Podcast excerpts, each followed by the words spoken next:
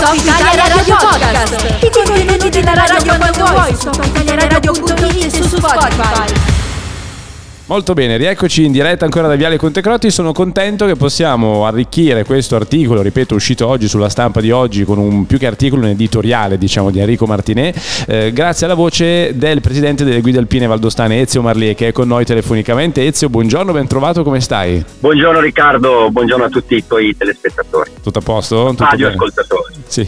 Ma insomma direi bene, una stagione iniziata e che sta continuando veramente a gonfie vele per fortuna, le condizioni dei ghiacciai sono buone, quindi abbiamo tante tante richieste, quindi mi sembra che questo aspetto turistico quest'anno stia mm. veramente andando a gonfie vele, al contrario di quello che è stato l'altro anno. Eh. Senti, eh, avrai letto anche tu questo articolo uscito oggi che parla in particolare di due escursionisti che, ripeto, si sono fatti con la bici in spalla tutta la salita fino ai 4550 metri della punta Agnifetti, no, su Rosa. Dopodiché sono scesi in sella alle bici anche lungo il ghiacciaio. Diciamo che Martinet ne parla come una sorta eh, di, di, episodio che, che, segna un po' i tempi, no? dice lui, cioè l'idea di montagna che avevamo è un po' cambiata, poi lui mette in mezzo quelli che salgono in elicottero, eh, quelli che salgono col cane sul Monte Bianco, cioè ci mette un po', un po' tutto, però per stare su questo episodio tu che commento ti sentiresti di fare? Di base eh, la montagna è libera e uno faccia un po' quello che vuole dalla propria pelle. Eh, è ovvio ed è normale che eh, per quanto riguarda le guide alpine che tramandano l'andare per ghiacciai in un, in un certo modo, eh, voglio dire va benissimo che queste cose vengano fatte, ci mancherebbe fin quando non mettono a repentaglio la vita di nessuno, ma ci auguriamo anche che tutto questo non diventi un qualche cosa di eh, programmato, non so come dirti, che diventi un qualche cosa di massa, altrimenti comincerà a diventare veramente un problema, questo okay. è ovvio. Sì, poi mi, mi, piace molto, devo dire Ezio, la tua impostazione che comunque tende sempre a eh, concepire la montagna come un luogo di libertà, no? all'interno del quale deve albergare il buonsenso, ma quello come in tutte le cose della vita, no? come, come, guidare l'auto, come tutto, insomma. Ma ovvio, ma ovvio, cioè, eh, adesso loro lo, l'hanno fatto in bicicletta, però voglio dire cosa cambia se viene fatto con gli sci, sì. eh, viene fatto con qualche cosa. L'importante è che vengano adottate tutte quelle, eh, eh quelle particolarità legate alla sicurezza che debbano preservare sì la loro vita e che non mettano a repentaglio la vita degli altri, magari nel caso si mettessero nei guai ovviamente la vita, la vita dei soccorritori. Tutto parte da questo. Credo che spesso sia molto più ideologico mm. che funzionale l'aspetto o sopra le critiche che vengono mosse di fronte a queste robe qua. Io ovviamente ho una mia opinione personale e sono dell'idea che le montagne debbano, sono libere e debbano essere affrontate un po' come uno gli pare piace sì. e se ne assume la responsabilità. Poi il resto, come dicevo prima, credo che sia più un aspetto ideologico che altro. Sei preoccupato, visto che poi lui in fondo all'articolo dice anche questo, sei preoccupato del fatto che la montagna stia diventando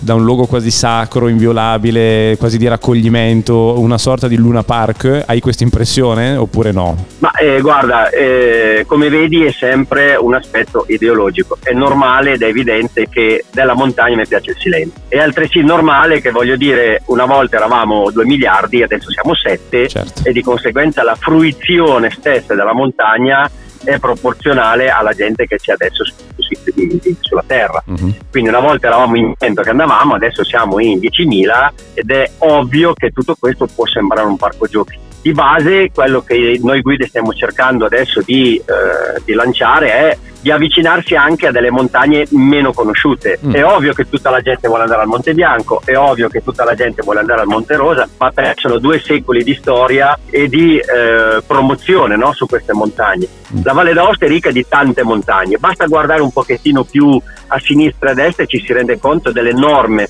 potenzialità che abbiamo dal, dal, se, se, immagini, dai castelli mm. a, a, alla nostra agricoltura, all'enogastronomia, a che cosa abbiamo in Valle d'Aosta. E abbiamo anche le montagne più alte del mondo. È normale che facciamo un gol ed è normale che ci sia tantissima gente. Quindi è ovvio che una riflessione deve essere fatta. Bene. Perché la fruizione è ovvio che dovrà cambiare, perché se i volumi e le proporzioni sono quelle che abbiamo avuto in questi ultimi anni e di conseguenza proiezione ci porta su quei volumi, è ovvio che l'interrogativo sì. deve, diventare, deve diventare serio perché così diventa magari anche pericoloso.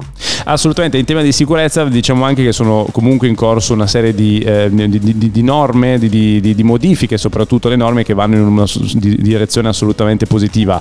Eh, penso per esempio al progetto per rendere l'elisoccorso eh, un mezzo fruibile anche di notte che dovrebbe essere attivato dal 2024. Ma, ma magari, eh. magari, magari, questa qua secondo me non è tanto per il soccorso alpino. Mm. Tu prova ad immaginare il soccorso notturno eh, per qualcuno a Gressonei, per qualcuno a Champoluc, sì. che agevolazione poter raggiungere l'ospedale a, a, con, delle tempistiche che sono ovviamente decisamente più corte di quelle di un'ambulanza che parte dalla sua e viene giù. Certo, questo, questo qua, a prescindere, a prescindere, dal soccorso in montagna, cioè credo che il volo notturno sia un, un valore enorme per, per, per, dire, per, tutta la comunità valdostana, ma non per forza legata alla montagna. Cioè, io immagino uno di Gressonei che prende un infarto o qualche cosa, se deve salire sull'ambulanza arrivare ad Aosta, c'è, certo, c'è un inizio. Perché gli succede di notte. Magari con certo, l'elicottero. Sì. Esatto, esatto, sì, esatto. Sì, succede di notte voglio dire cosa, cosa, fai, questo è un pochettino il problema. O che ne so io, un nostro, un nostro agricoltore in un alpeggio che prende un infarto chissà dove, sì. cioè voglio dire, portarlo in ospedale magari è una chance in più. E allora vedo veramente questo come un qualche cosa di determinante, ma non per forza per solo ed esclusivamente per il soccorso in montagna, ma bensì per il soccorso a 360 gradi nella montagna all'interno di tutta la Valle d'Aosta. Bene, sembra non è solo l'alta quota. Sembra che dal 2024 in effetti sarà così. Grazie Enzo Marlier per essere stato Speriamo. con noi. Buon lavoro. Grazie a voi. Grazie, grazie tanto. Top Italia Radio Podcast. I contenuti della radio quando vuoi su topitaliaradio.it e su Spotify.